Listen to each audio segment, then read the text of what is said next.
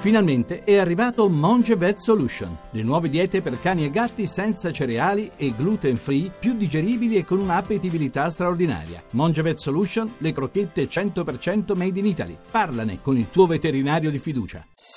Voci del mattino. Saluto il nostro primo ospite di oggi, che è il professor Giampaolo Calchi Novati, analista dell'ISPI, l'Istituto per gli Studi di Politica Internazionale. Buongiorno professore. Buongiorno. Parliamo di Africa e in particolare partiamo eh, dall'Etiopia. Eh, ci siamo già occupati di recente del, degli incidenti eh, con conseguenze sanguinose che sono scoppiati una, eh, nel corso di una manifestazione eh, religiosa, ma insomma con dei risvolti politici legati all'opposizione al governo etiopico. Beh, la, la crisi eh, non accenna a diminuire, anzi Addis Abeba sembra in qualche modo intenzionata a internazionalizzarla accusando stati come eh, l'Egitto e l'Eritrea di soffiare sul fuoco e addirittura di finanziare o armare l'opposizione interna. È un rischio questo dell'internazionalizzazione? Beh, certamente il problema della, dell'Etiopia è sempre dentro, interno. Eh, riducendo al massimo il problema direi che c'è da una parte la paura dei tigrini del governo, dico tigrini anche se il capo del governo adesso è un uomo del sud, che il rivendicazionismo degli Oromo, la popolazione più numerosa dell'Etiopia che ha una, posiz- una, posizione tutto considerato defilata e poco eh, rispettosa dei numeri, delle sue rivendicazioni, eccetera, questo è il vero quadro del contrasto. Le, uh, le possibili infiltrazioni esterne.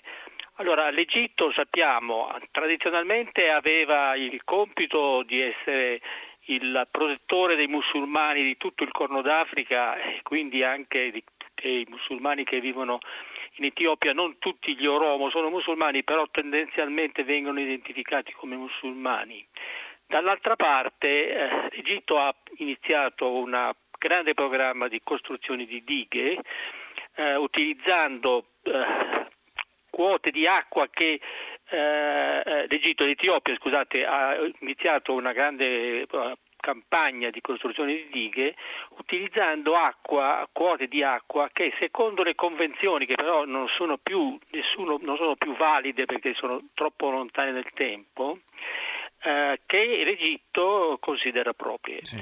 Eh, Ancora recentemente c'è ancora un'ultima grande diga oggetto di eh, discussioni, è una diga termoelettrica, quindi in teoria l'acqua che viene tolta viene poi rimessa a valle, questo però non impedisce che ci siano dei passaggi, per esempio il riempimento del, dell'incavo che potrebbe avere delle conseguenze sul flusso del Nilo l'Egitto lo, ne fa spesso una questione principale. Mm. Altro argomento grosso è naturalmente l'Eritrea. L'Eritrea e l'Etiopia vivono in uno stato di guerra dal 2000 c'è un confine che in teoria impedisce passaggi e di fatto li impedisce per quello che riguarda i passaggi illeciti, fra l'altro l'Eritrea paga pesantemente questo stato di guerra perché nessuno più usa i porti eritrei che erano una delle principali voci del bilancio dell'Eritrea che eh, affitta, affittava, dava la possibilità specialmente all'Etiopia di utilizzarli. Recentemente è stato fatto una specie di eh, processo su chi aveva iniziato cosa, una specie di eh, eh, possiamo dire inserimento nel territorio altrui, incursioni in territorio altrui e questo ha riaperto il problema se ci sono delle pressioni fatte per modificare sostanzialmente il governo dell'Eritrea, perché non credo che l'Eritrea abbia l'ambizione di modificare il governo dell'Etiopia.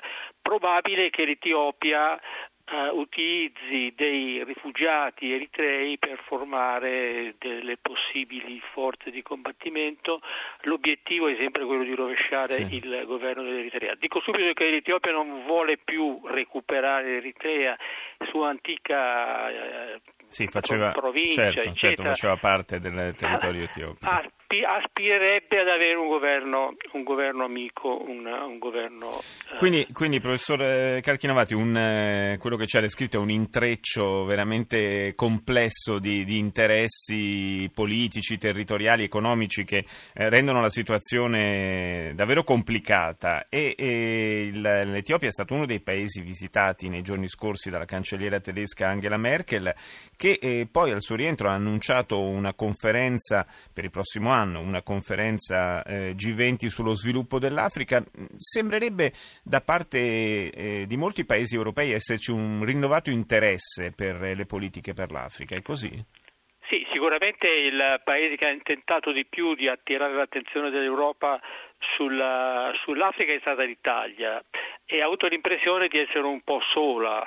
In effetti Gentiloni nel congresso, nella grande conferenza Italia-Africa del maggio scorso ha detto che avrebbero dovuto, sarebbe necessario eh, spostare l'interesse della, del, dell'Europa rispettando di più la geografia. La geografia in questa accezione eh, sarebbe uno sguardo più eh, forte all'Africa piuttosto che non nel centro Europa. Meraviglia che la cancelliera Merkel, che finora ha dimostrato un certo disinteresse per l'Africa, apra in questa direzione. Eh, resta sempre però il fatto che eh, le politiche dei paesi meridionali dell'Europa eh, rispetto alle politiche dei paesi centrali sono sempre state diverse dall'Africa ancora all'epoca lontanissima dell'Europa 6, quando eh, la Francia impose praticamente un rapporto speciale con l'allora ancora colonia, poi diventarono ex colonie sì. col tempo, la Germania e l'Olanda furono relativamente fredde di fronte a questa prospettiva, pensando che l'Africa non dovesse essere proprio il primo terreno